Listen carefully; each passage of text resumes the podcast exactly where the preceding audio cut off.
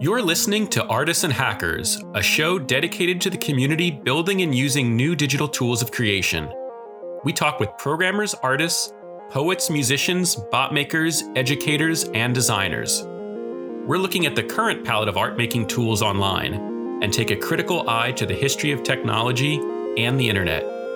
We're interested in where we've been and speculative ideas on the future.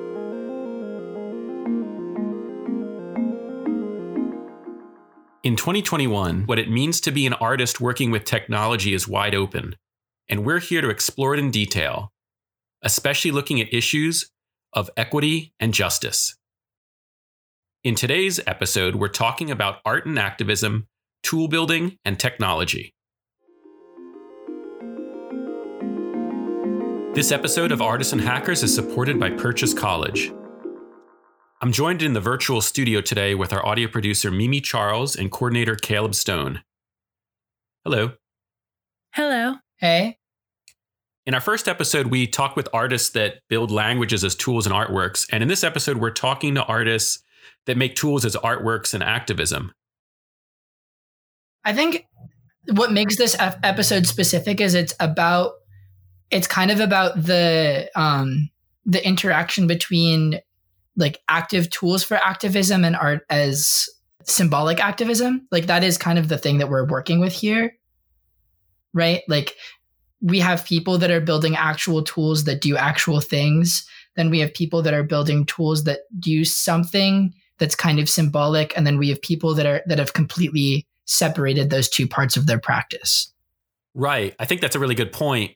And I think what you'll hear is there's these really different approaches and different ways of thinking of the power of art or the power of technology to even comment on social justice as well. Right. So, I mean, where, and if we're talking about a, uh, some sort of spectrum between art that is activism, art that is symbolic activism, and then art that is symbolic related to activism, um, Grayson's really falls towards the side of being like actual tools that people that protesters and activists can use.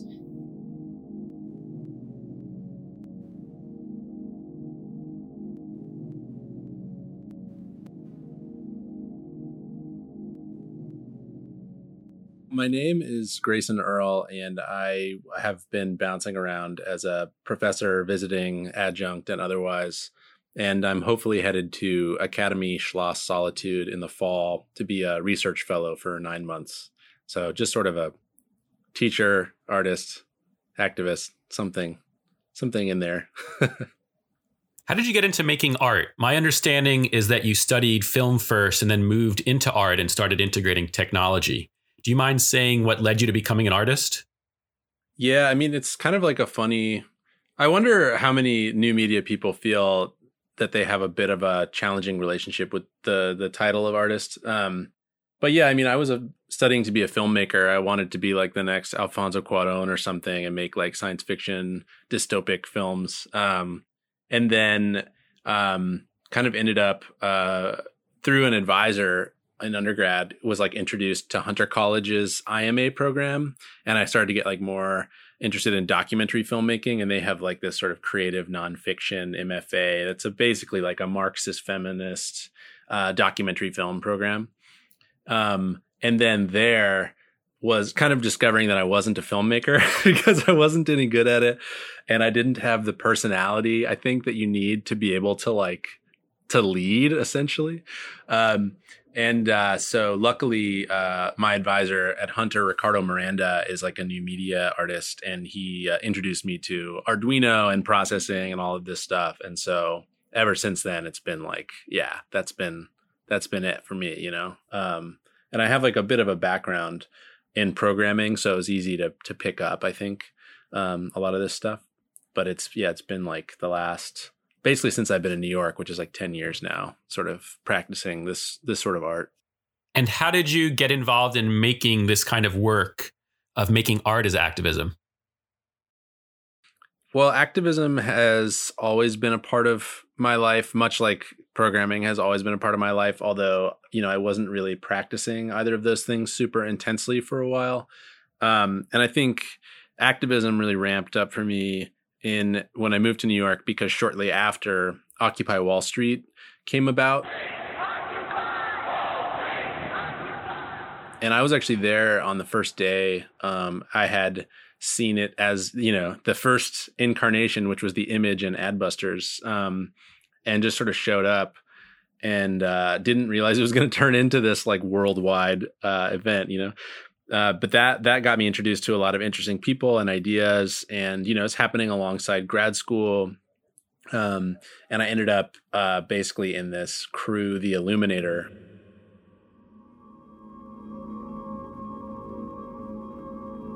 Hey Mimi, didn't you actually see the Illuminator in action in the city?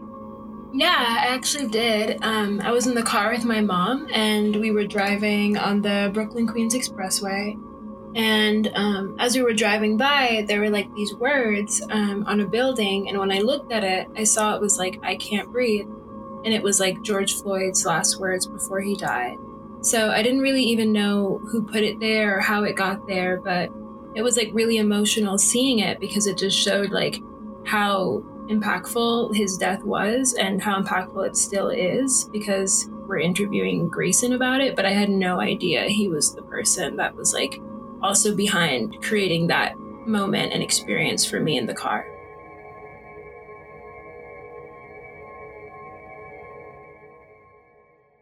The Illuminator is a video guerrilla projection collective um, but in material terms, we are a group of people with a van and a very powerful projector. Um, so, you know, like a typical classroom projector is something like 2000 lumens, and we have a 12,000 lumen projector.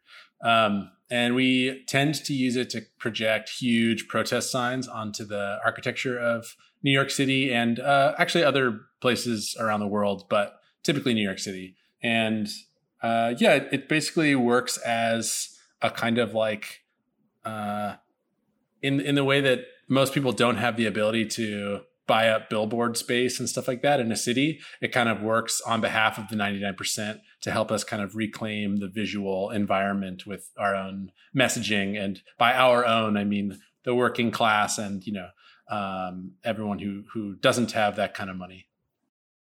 Do you ever worry about getting arrested?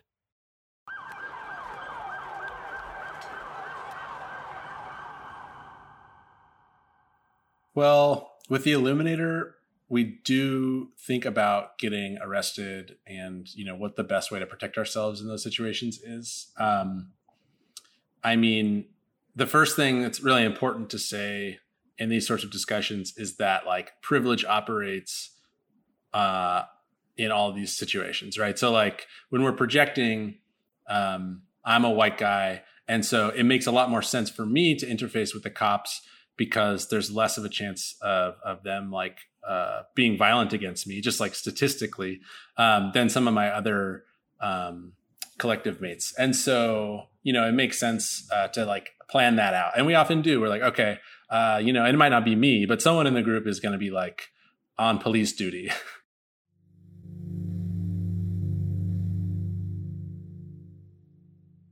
You've cited previously the artist Ricardo Dominguez and his project Floodnet. What was that, and how did it influence your approach to making art? Yeah, I mean, the the Electronic Disturbance Theater and Ricardo Dominguez uh, they created Floodnet, which is some software that uh, people downloaded. They did a performance in 1998 where they asked people to download this software, and everyone that uh, downloaded it could click, you know, start on their computer, and um, they all sent these low level network requests to the World Economic Forum. And by low level requests, I just mean like a ping, a simple like hello. So hundreds of thousands of these hello messages going to the World Economic Forum's website at once, and it took it offline. Um, and so everyone, you know, got a chance to partake in this thing that was only possible uh, with the collective and so with Ricardo Dominguez's project, it's interesting because he is very obviously an artist. He, you know, like takes that label. Uh, he's an artist at um, UC San Diego um, as a faculty member, and so like he he can kind of like claim that, you know, um, and he he he did that on the one hand, you know, he called it performance art, and so therefore it's like in this sort of space where it's okay to to maybe do things you're not normally supposed to do because it's art. And then also he called it um, a virtual sit-in, uh, virtual sit-in, which you know likens it to a lot of the civil disobedience that was going on in the 60s.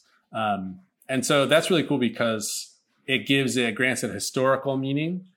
Um, so it connects it to this you know practice of protest, um, and then it also like kind of uh, makes people think about the practice of DDoS or hacking differently. Like it kind of includes it into uh, political activism and creative practice.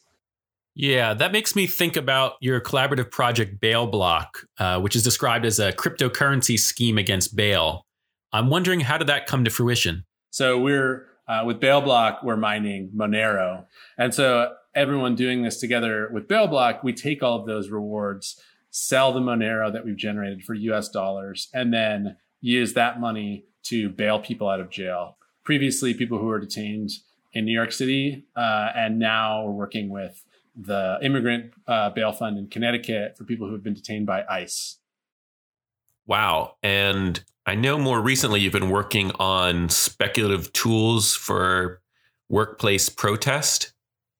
Yeah, I'm working on among other things, a shoe that sabotages the workplace. I chose the shoe and the word sabotage because they're actually intimately related in the etymology of sabotage, which apparently I found out through my research. Um, the word sabotage comes from the French root uh, sabot, which is like a worker's shoe.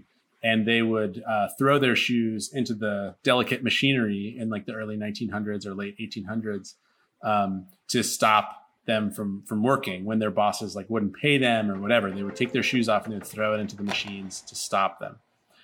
And so the project that i'm currently involved in is is to build this shoe that shuts down wi-fi networks in an area. And this is kind of a response to like the new the modern workplace uh, which it, you know in some ways is a misnomer because there are so many workplaces. But when i think about a lot of the recent unionization efforts like uh, at Vice or uh, Kickstarter was actually just successfully unionized. Um, they uh, they're just like their offices are just these big open rooms with Wi-Fi, and so if you were to shut that down or give someone the ability to shut that down, that gives them significant leverage because you know it's like work is over for the day if no one can get on the Wi-Fi network, um, and so that's where that idea came from. And then you know it's in a shoe because then for one, it connects it to this idea of like the wooden shoe and the you know early French industrial era, um, but also like uh, it's it's covert. You can walk through the office and no one's going to know that you're shutting down the Wi-Fi, um, which is kind of cool. Well, thanks, Grayson. And something that's really beautiful about Grayson's work that um, I think a lot of artists have struggle um, trying to reckon with is making their useful tools artistic and poetic. Grayson does a really great job of that. Like all of his tools and all of his objects that he creates are really rooted in histories of uh, resistance and activism. I love when he talks about the history of the word sabotage and how he used that as inspiration for his shoe. Yeah, completely. I love that the idea of rooting this very contemporary subversive art practice in the history of labor activism. And maybe now's a good time to introduce our collaborative group Brian Clifton, Francis Tseng, and Sam Lavigne. Like Grayson, they're also using contemporary technology. Um, they work with machine learning to tackle entrenched structural problems like inequality and systemic racism. And I'll let them introduce themselves. I'm Brian Clifton. So when someone asks me, what do I do? I say, I'm a data scientist. Um, and I specifically also say that I do not make art anymore. Um, cause that was a hat that I used to wear. And I think it's more interesting to like think about the things that I make as not art. So, um, if someone asks me if I'm an artist, I usually decline.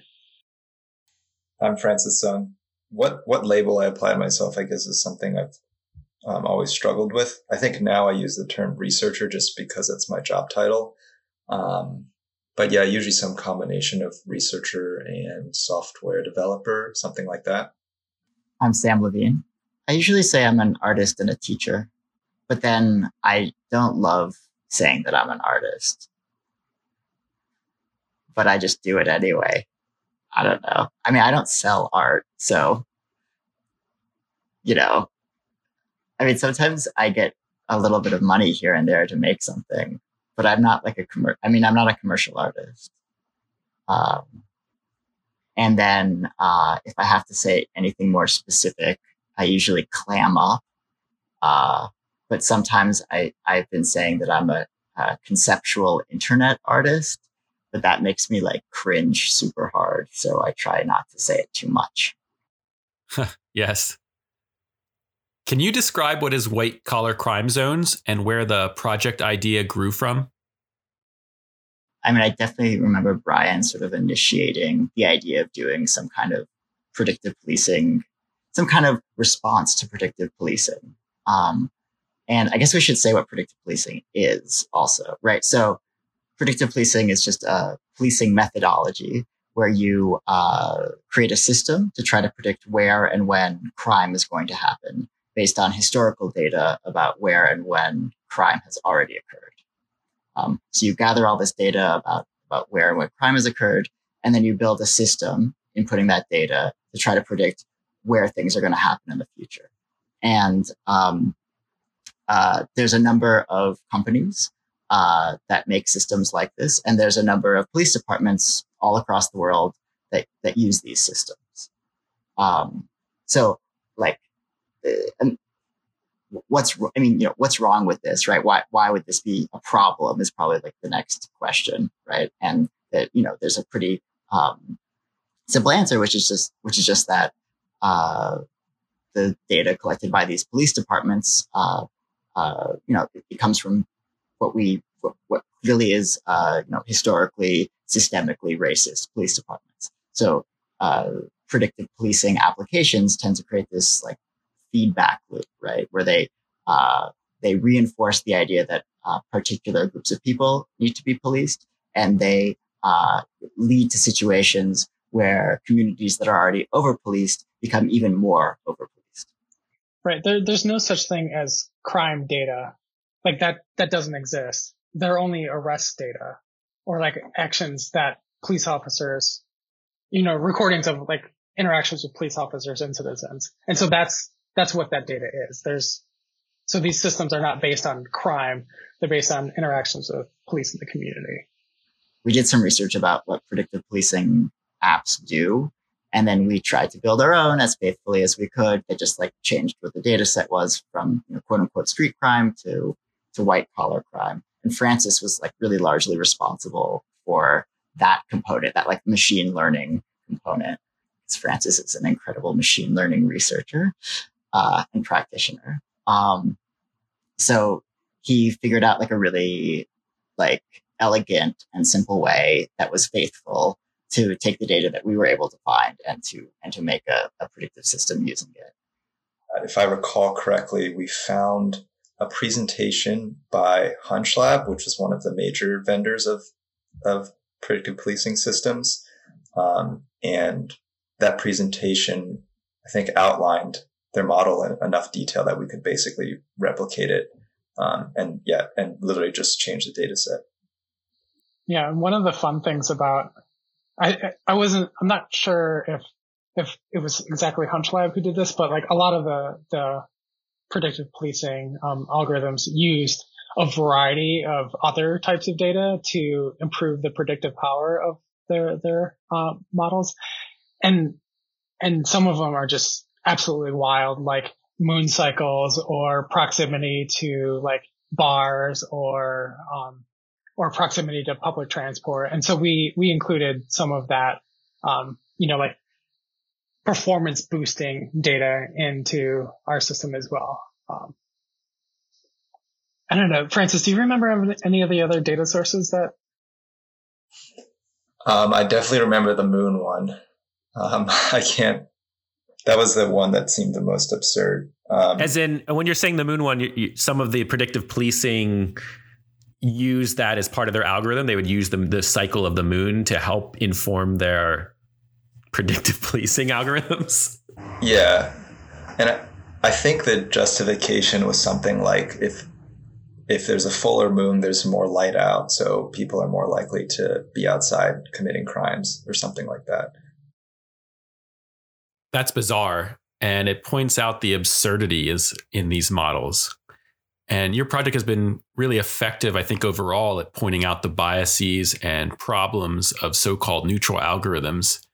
I'm curious to hear now that it's been a while since you created this project, if you think these kinds of works can be effective at dismantling structures of oppression. One of the reasons why I can justify myself working in data science is to learn the tools of data science in order to subvert the problematic parts of data science or, or kind of run counter to the people who, um, whose ethics or politics I disagree with, uh, and, and still have, you know, and do it right, you know, like not do it because I, I wanted to learn it, but because it's like the kind of thorough and, and proper way to do it. I'm not sure if it's possible to do that. You know, I'm not, I mean, not, not, I'm not actually responding to what you're saying, Brian, just to sort of more generally speaking, you know, like, like, I'm not sure how possible it is. One thing that I do think it, that technique really allows you to do is produce some level of clarity, right? Um, about what, what those tools are actually doing. And, and I think that's really important because they frequently those tools, especially technical tools, are so surrounded by uh, their hype their hype men, you know, um, that it can be really hard to understand what they're actually doing, what their goals are, and and and who they're really serving, right? And so when you attempt to like investigate a tool by like say again like let's talk about predictive policing because we're already talking about that. It's like by reverse engineering it, you can you can bring a lot of clarity about what it's actually doing uh, to a group of people who might not who might not be um, aware of it, right? Um, and that to me, at least, is is is an important function. Um, I'd like to think that you could you can you can like subvert tools and then uh, uh, enact some kind of um, like power shift because of that. Um, uh, but I think the jury's still out. Yeah, I go I go back and forth. This whole master's tools question is something that I also think a lot about and I go back and forth on a lot. And I think where I'm at with it now is maybe also this kind of, um, yes, with a lot of caveats and conditions and may- maybe better to say, um, those tools can help, but you should be ready to abandon them at any moment. Um, and you shouldn't trust them. Um, yeah, I think that's kind of where I am right now with that. Well, thank you so much for speaking with me today. Thanks for having us.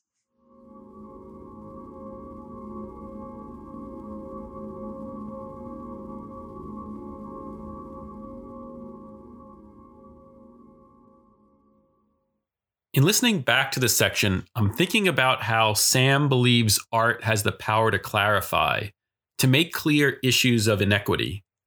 Francis holds out hope that artists building tools and technology can subvert power, though he warns us we should be ready to abandon our tools at any moment. And Brian identifies as a former artist and now current data scientist, someone that knows how data works and can wield and deploy data sets. So I was also curious to speak to an artist that's not creating web based interactive work, but whose work seems clearly situated in fine art media. I talked with Anne Young an LA based artist that uses video and sculpture to examine questions around technology, identity, and labor. Like many of the people I've spoken with, Anne wears many hats. I'm Anne Young. I have been describing myself as an artist, a tech worker, and an organizer.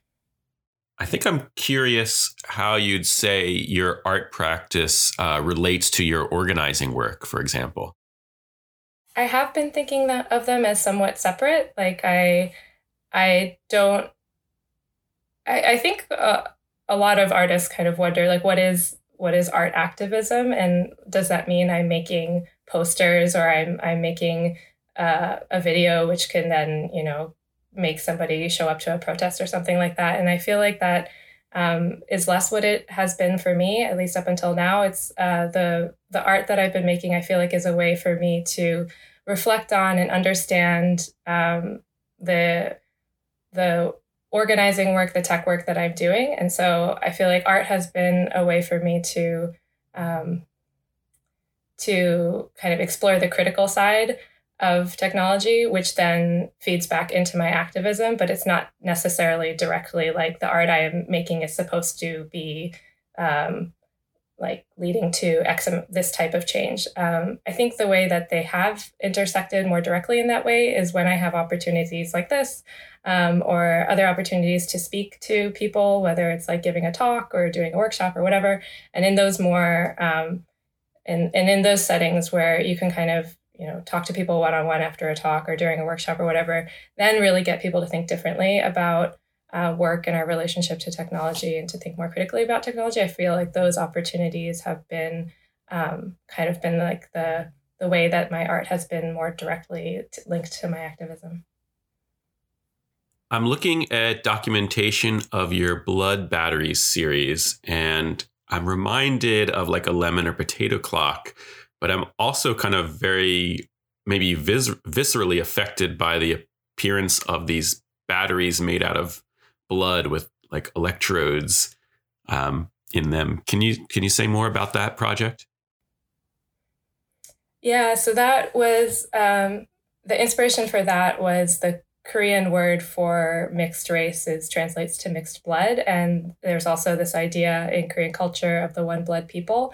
And so thinking about how we use blood as a synonym for kinship, but a lot of the times when we are just because we might share blood with somebody, that doesn't necessarily mean that um, that we share any sort of meaningful relationship um, with them. So I guess that's kind of what I meant by that question is like, what other ways do we create relationships and um, and you know are there more useful ways of defining ourselves and how we relate to one another? Um, so I also think a lot about the tech industry. As I mentioned, I'm a tech worker, or I, or I was a tech worker, and so thinking a lot about how um, you know when we are putting our identity into technology it is these large tech companies and these kind of tech giants, people like Elon Musk, who are doing a lot of that defining of how they think about identity and how they want that to be um, put into the technology that they create um, or facilitate the creation of. And so, uh, putting this the the large blood battery that I did was a performance in front of the Tesla Gigafactory out in Sparks, Nevada. Um, that was the first Tesla battery factory. Um, it was or maybe still is, the largest square footage building in the world. Um, so it's like this enormous factory. I think it's kind of a, it's a like testament, or um, that's not the right word. Like a, yeah, I, I feel like it's Elon Musk putting all of his ideas about technology into a physical form. Um, so it seemed like an appropriate place to have that conversation about like what technology is, what like our how you know we create technology and, and how what that means. So, hearing about your work as an artist and about your experience as a tech worker as well as an activist, I'm curious to hear what you think the role of artists and hackers are to work toward issues of justice and equity. I guess as a more a roundabout way to answer this is like in the tech world for like you know part of what I was doing is organizing with other um, white collar tech workers and and but there's only so much you can change within the institution. And i think the art world is the same that it's the way that it's organized and the way that people make money as artists purely as artists. If you're selling in a gar- gallery or getting grants from you know foundations that might have questionable origins of where their money is coming from. Like there's only so much you can do. Like we all do exist within this broader broader system. So i think there are a lot of artists that are finding ways outside that. Like i think specifically outside like the gallery system and that way of making money but um but and i think artists do i think what i love so much about art is that artists give me a lot of hope of of creating alternative systems and um whether it's like of how to exchange work or how to educate one another um, and how to support one another. So i think that in that sense like yes maybe that there there's ways to create art and to inspire others to show them like here's a way that we are um, like in community with one another outside of capitalism. But there's also the reality that like we do need to somehow make money, and so you do need to plug into the system somehow for that. That is true. You're right. Well, Anne, thanks for speaking with me today.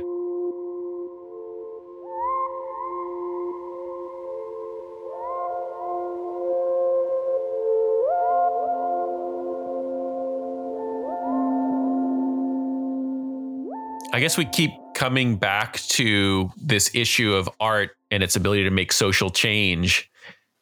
And how can it make social change? Can it make social change or can it break down oppression or is it just a tool of structural violence and oppression? Uh, have your views uh, based off of you know speaking to these different people have your views on on this changed at all well i guess this is what gets interesting when we're talking about art as tools, um, because I think my immediate response to can art make meaningful social change is not necessarily that I think there are certain instances where it provides a lot of um, visibility to certain issues. But at the end of the day, I'm definitely a person that feels that things that perform actual functions are a lot more useful um, and so when, when we're getting into this weird gray area where um, we're talking about art pieces that do something that is kind of symbolic and also kind of useful, um, it gets a bit tricky to answer this question. Um, but at the end of the day, I do think that using technology and using these systems that have been historically used for oppression um, against themselves and for building tools for protest and social activism um, is a useful endeavor and can actually provide social change. Whether it will in- inevitably bring down the man is up for debate, but I do think that they are particularly more useful than making a symbolic work of art. Yeah, definitely. And I think as well, the thing about art when it comes to creating social change and, you know, striving for equality is that sometimes it could even just motivate people to push forward for those things, especially like for me, like being a black woman, like it's very tiring dealing with racism every day. So I think when there's art that kind of motivates you to either do something that's legislative or get involved in a way that isn't artistic, even if it's through coding programs that can help people get money for bail, all of that, I feel like it's still connected in a way. So I don't think one has more importance than the other. I feel like in a way it always can result in a collaborative process and effort that reaches an end goal. Yeah, thank you.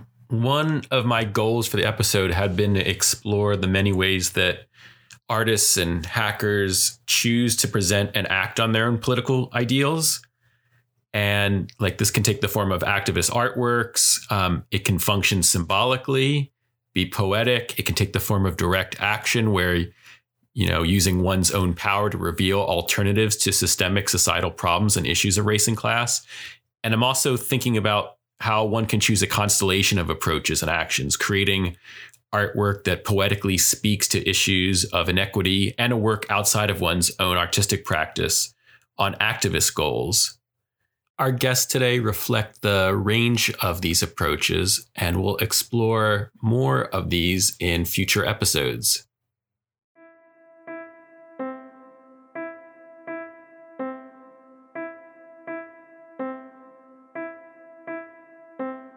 That's our show today. You've been listening to Artists and Hackers. I'm your host, Lee Tusman. Audio production by Mimi Charles and Max Ludlow. Web design and coordination by Caleb Stone. Thank you to Mimi and Caleb for joining me in the studio. Our music today was Idiophone by BioUnit, Further Discovery by Blair Moon, and this is the track Crystals by Xylo-Ziko. This episode was supported by Purchase College. Thank you to our guests on this episode Grayson Earle, Brian Clifton, Francis Tseng, Sam Lavigne, and Anne Hae Young. You can find episode information and links to all of our guests on our website, artistsandhackers.org. You can find us on Instagram at Artists and Hackers and on Twitter as Artists Hacking. If you liked our show, please let a friend know, and we'd love to hear your feedback on the episode. You can email us at hello at artistsandhackers.org. Thanks so much for listening.